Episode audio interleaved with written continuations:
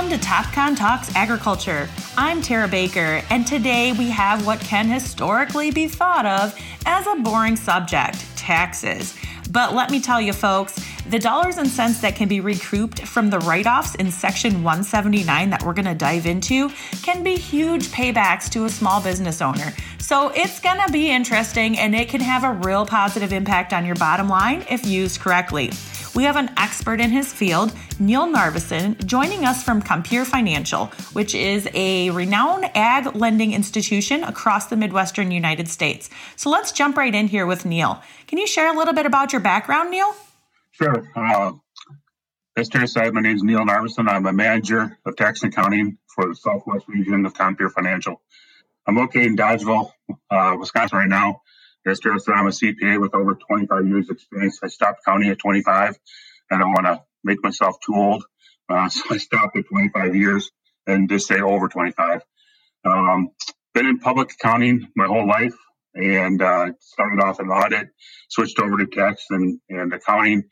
Been dealing with uh, small businesses and uh, farmers uh, for the majority of my career, and uh, just joined Compeer here in the last uh, month or so, and I'm really looking forward to really helping out the farmers in the rural America with their tax and accounting planning needs. Uh, really, really cool. Uh, so you've been in numbers your whole life. Um, not my cup of tea, but we certainly need folks like you advising businesses, uh, especially the small and medium sized businesses in America. Really need that advisory team like you to kind of help keep things afloat, especially during a year like 2020. But before we dig into um, some of the specifics of of tax and and Section 179, which is going to be our main topic for today. Uh, can you share with us what you might do for fun or on the side to get away from crunching numbers? Sure. Uh, some of the things I do, I've got a family. I got three children that are all in college right now. So uh, I'm transitioning to what I like to do prior to that when they're in high school and stuff. You know, it's all about the kids and spending time with the family. Now that they're away to college and creating their own life, uh, starting to uh, reconnect with my wife a little bit more. Uh, you know, we've come to see each other more rather than relying on the kids. So I like to travel with uh, my wife. We like to uh, get out about and see things. Uh, I also am a big sports fan. I'm a huge baseball fan, so I like the Brewers. Grew up in Dodgeville, so I'm a big Badger fan. Whether it comes to football, hockey, anything like that. So any kind of sporting event I'd like to get to. Um, my wife likes to travel and see things, so we're been out and about seeing some parts of the state that we haven't seen before uh, especially with the son at UW Eau Claire. I haven't really visited that area too much, but was up visiting him and got out and saw some county parks with uh, some waterfalls and stuff and the beautiful fall colors. So uh, just kind of a transition period in my life as far as trying to figure out exactly what we like to do. So uh, got a dog also that keeps us busy as usual. Uh, it's like our, our final child. so those are kind of things that uh, that I'd like to do for fun. So you're experiencing that tra- transition to being an empty nester. I'm sure a lot of our listeners are going to be able to associate with that. Um, and spoken like a true Wisconsinite, Brewers and Badgers all the way, huh? oh, of course. Grew up that way. What, what, kills me in my heart is my uh, two of my daughters go to the University of Minnesota, so they're golfers, and I cannot cheer for them and their sports team. So uh, my my kids, my daughters actually joked that they're going to buy me a uh, Gopher shirt for Christmas one year, and they're going to make me wear it. I'm like, I'll be dead before I put on a Gopher shirt. you're not afraid to send your kid over the border, Minnesota, but you're not certainly not going to embrace it, huh? I didn't have any choice. They chose to go there. If I didn't have a choice, I wouldn't have sent them there. But you know, let the kids decide on their own. It's their life. All righty. Well, hey, thank you so much again for joining us. Um, our listeners tend to be in the agriculture realm farmers, small business owners, equipment dealers, um, equipment manufacturers, and ag industry professionals. And so, a lot of folks uh, that are going to be listening are filing taxes as a business. And one of the big things is this Section 179. So, can you share for anybody that might not have a strong background in it um, what Section 179 entails and how you work with it on a regular basis? Sure. Section 179 allows a taxpayer to elect to deduct the cost of certain types of property on their income taxes as an expense, rather than requiring the cost to be capitalized and depreciated over the useful life of the property. This allows for a greater deduction on the tax return in the year that you claim the Section 179, thereby reducing the tax liability. This applies to farming and that qualified property acquired by purchase, but not from a spouse or ancestor or lineal descendant can be elected for 179. So if you bought something from a spouse, your parents, grandparents, or from your children, you cannot take 179 on that. But anything else that you purchase would be eligible for 179 if it's eligible property. Now, eligible property consists of tangible personal property that is not real property. It includes some of the following. It's machinery and equipment, property contained in or attached to a building other than the structural components, such as milk tanks would be eligible, automatic feeders, barn cleaners, and then obviously office equipment that you use for keeping track of your records, that would be eligible. Also livestock, including horses, cattle, hogs, sheep, goats, and then the fur bearing animals, the mink and other fur bearing animals would qualify. Also, a facility used for the bulk storage of fungible commodities. So that's like a grain bin would be an example of that, would be uh, eligible for Section 179. Also, single purpose agricultural or horticultural structures are eligible. And the way that we use this is you buy the piece of equipment, you you don't know if you're going to claim 179 when you buy the equipment. This is all going to be done right now about this time of year when we start doing tax planning for our clients. We start looking at it and seeing where your net income uh, is sitting for that year or for this year. So some of the things you need to look at is that if there's a net income, you're eligible to take Section 179. If you're running at a loss, there's no chance to do that Section 179. You cannot go below zero by using 179. So you either got to have income and reduce it down to zero or as low as possible, or if you're at a loss, unfortunately, 179 is not going to be qualified. You're not going to qualify for 179, and therefore you would have to depreciate the equipment over time, or take the bonus depreciation, which is out there. Um, and I'll get into the bonus depreciation a little more. That's a little offshoot from the 179. Um, for 2020, the tax deduction limit for Section 179 is one million and then so you can deduct up to that amount for Section 179. Now, you could also the 2020 spending cap is two thousand five hundred ninety dollars. I'm sorry, two million five hundred ninety thousand dollars. What that means is you cannot make purchases over two thousand. Keep saying two thousand over two million $590,000 uh, without reducing the tax deduction limit dollar for dollar. So if you buy more equipment than $2,590,000 and you're over that limit, every dollar you're over that limit, you reduce your tax deduction for Section 179. Section 179 completely phases out at $3,630,000 in purchases. So if you purchase over that amount in assets, in the current year, you would not be eligible for 179 at all. It would be totally eliminated. As I talked about earlier, there's a bonus depreciation out there right now too, and that's 100% on new or used equipment with a 20 year recovery period or less.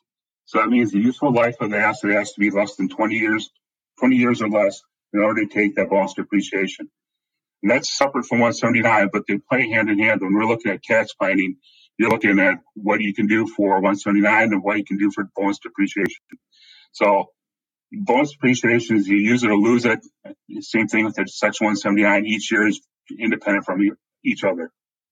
Um, and like I said, we look at it during this time of year for tax planning and seeing where you are, looking at your purchases that you've had for this year and seeing where your income level is, what's the best strategy as far as trying to minimize the tax liability and reducing it by using some section 179, section 179 or bonus depreciation. So, several years ago, Section 179 was referred to as the SUV tax loophole or the Hummer deduction because a lot of businesses have used this tax code to write off uh, qualifying purchases like SUVs or Hummers. Uh, but it, it sounds like that section of, or that part of Section 179 has been reduced or changed. Can you talk through a little bit about what what some of those changes have been from 2020 to previous years? Sure.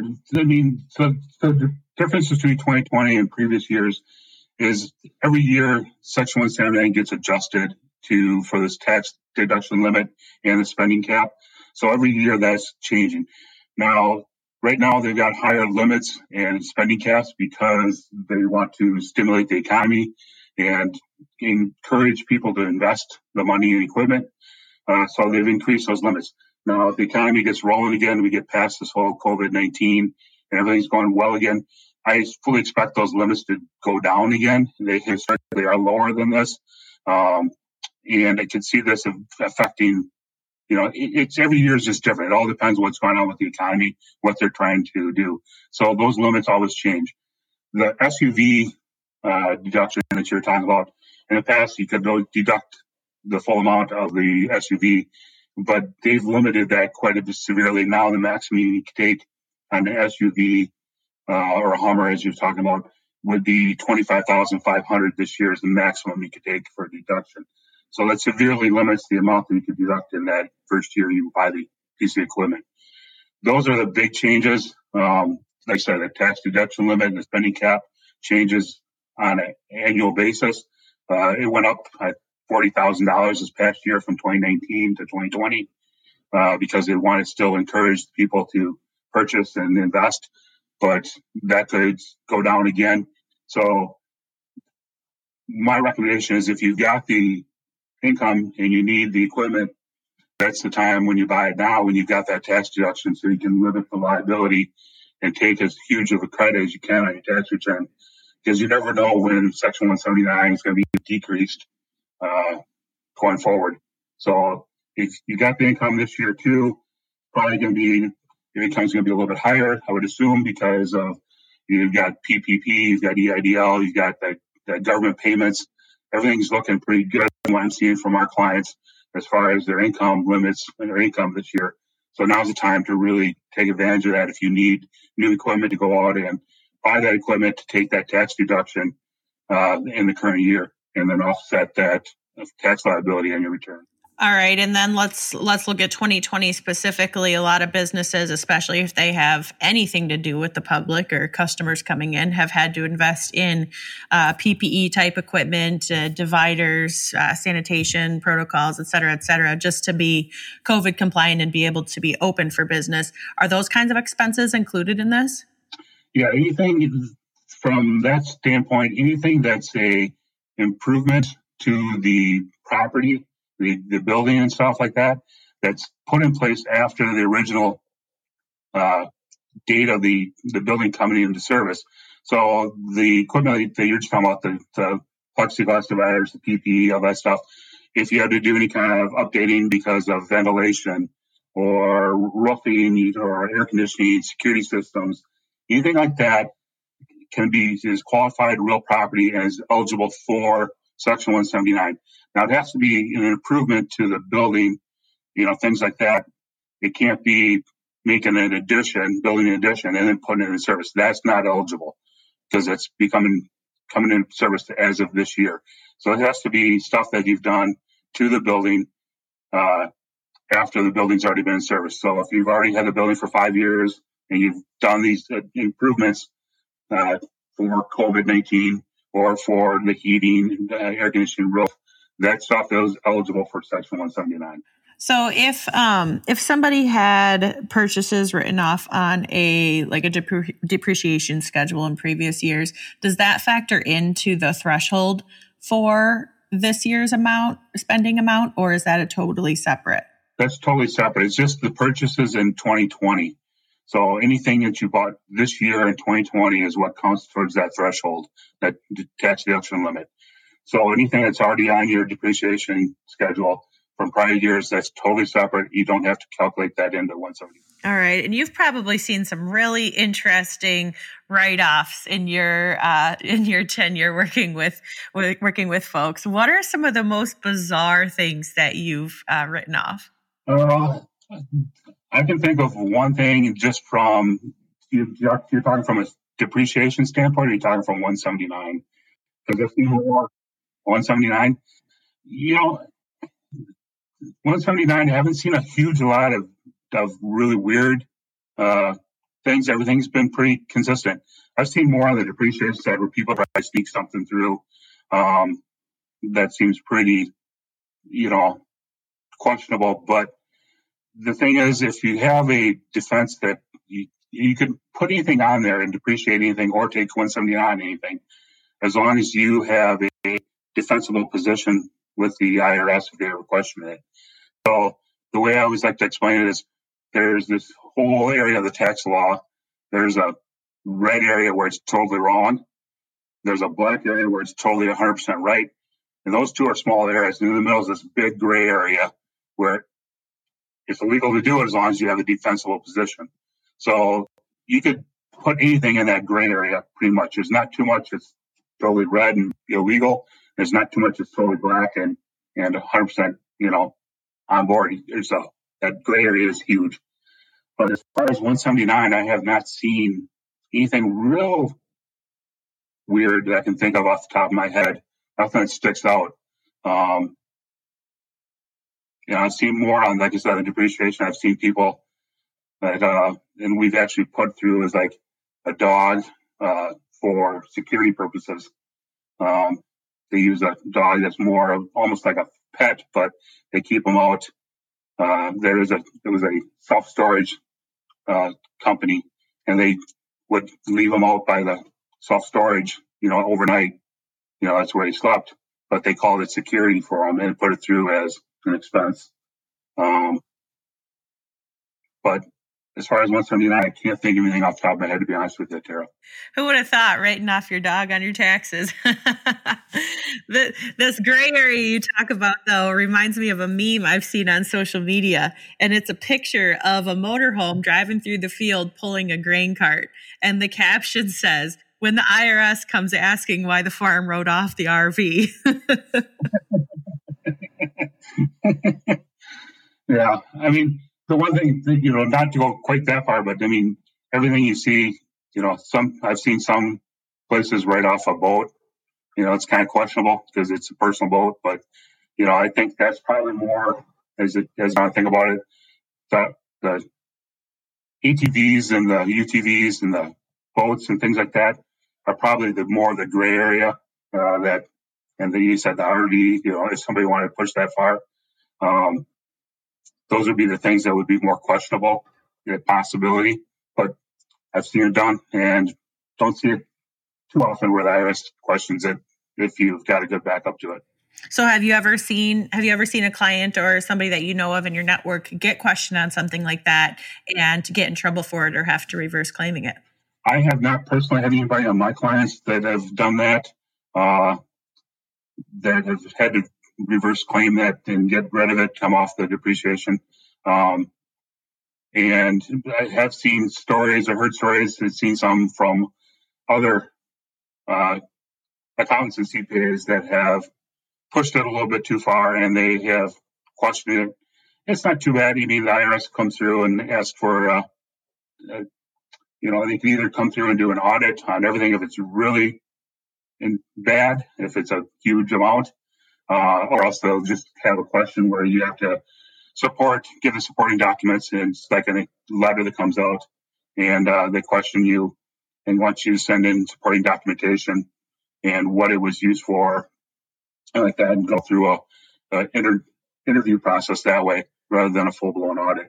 So it's not too bad of a thing if you have to reverse around, other than if you do lose and it does come off, your tax liability is going to go up and you're going to owe some more money to the IRS. Uh, so it's, it's not too bad of a process. And what do you think? You know, we're we're kind of trucking trucking into fourth quarter here, the calendar year. What are some things that you are pushing your clients to look at or think about as we close close down the calendar year? Um, you know, what are some adv- some tips of tips and advice that you might want to leave our listeners with? Sure. Some of the things we're we're pushing our clients for is you know now's the time to really start doing this. If you haven't done a lot of purchases throughout the year and your net income is is up there you want to limit the tax liability, now's the time to start really thinking about those purchases because those purchases have to be made and put in service by 1231. Uh, so by the end of the year, you have to have that piece of equipment in your hand and be able to use it. Uh, if you've just ordered it and it hasn't come in yet, and you're unable to get your hands on it and actually use it, you are not allowed to take that 179 or depreciation for this year. It always comes down to when you place that asset in service. So now's the time to actually start looking at it. Now's the time to be talking to your accountant and your CPA and talking to them about tax planning to see exactly where you are so you know what you can do to limit. There's a lot of more things we can do besides 179 uh, to help limit your liability now than there is to do after the fact.